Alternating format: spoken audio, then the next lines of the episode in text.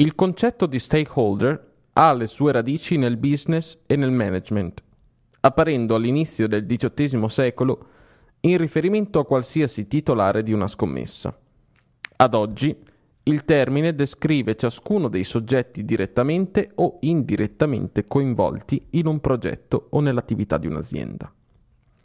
All'inizio di qualunque progetto, piccolo o grande che sia, può essere utile per il team condurre un'analisi per individuare gli stakeholders e sviluppare una strategia. Il tempo da dedicare allo sviluppo di un'analisi può variare dai 30 minuti a un'ora, a seconda della complessità. Per la creazione dell'analisi ci sono diversi modi, ma quello più comune è individuare gli stakeholders basandosi su due elementi chiave, potere e interesse.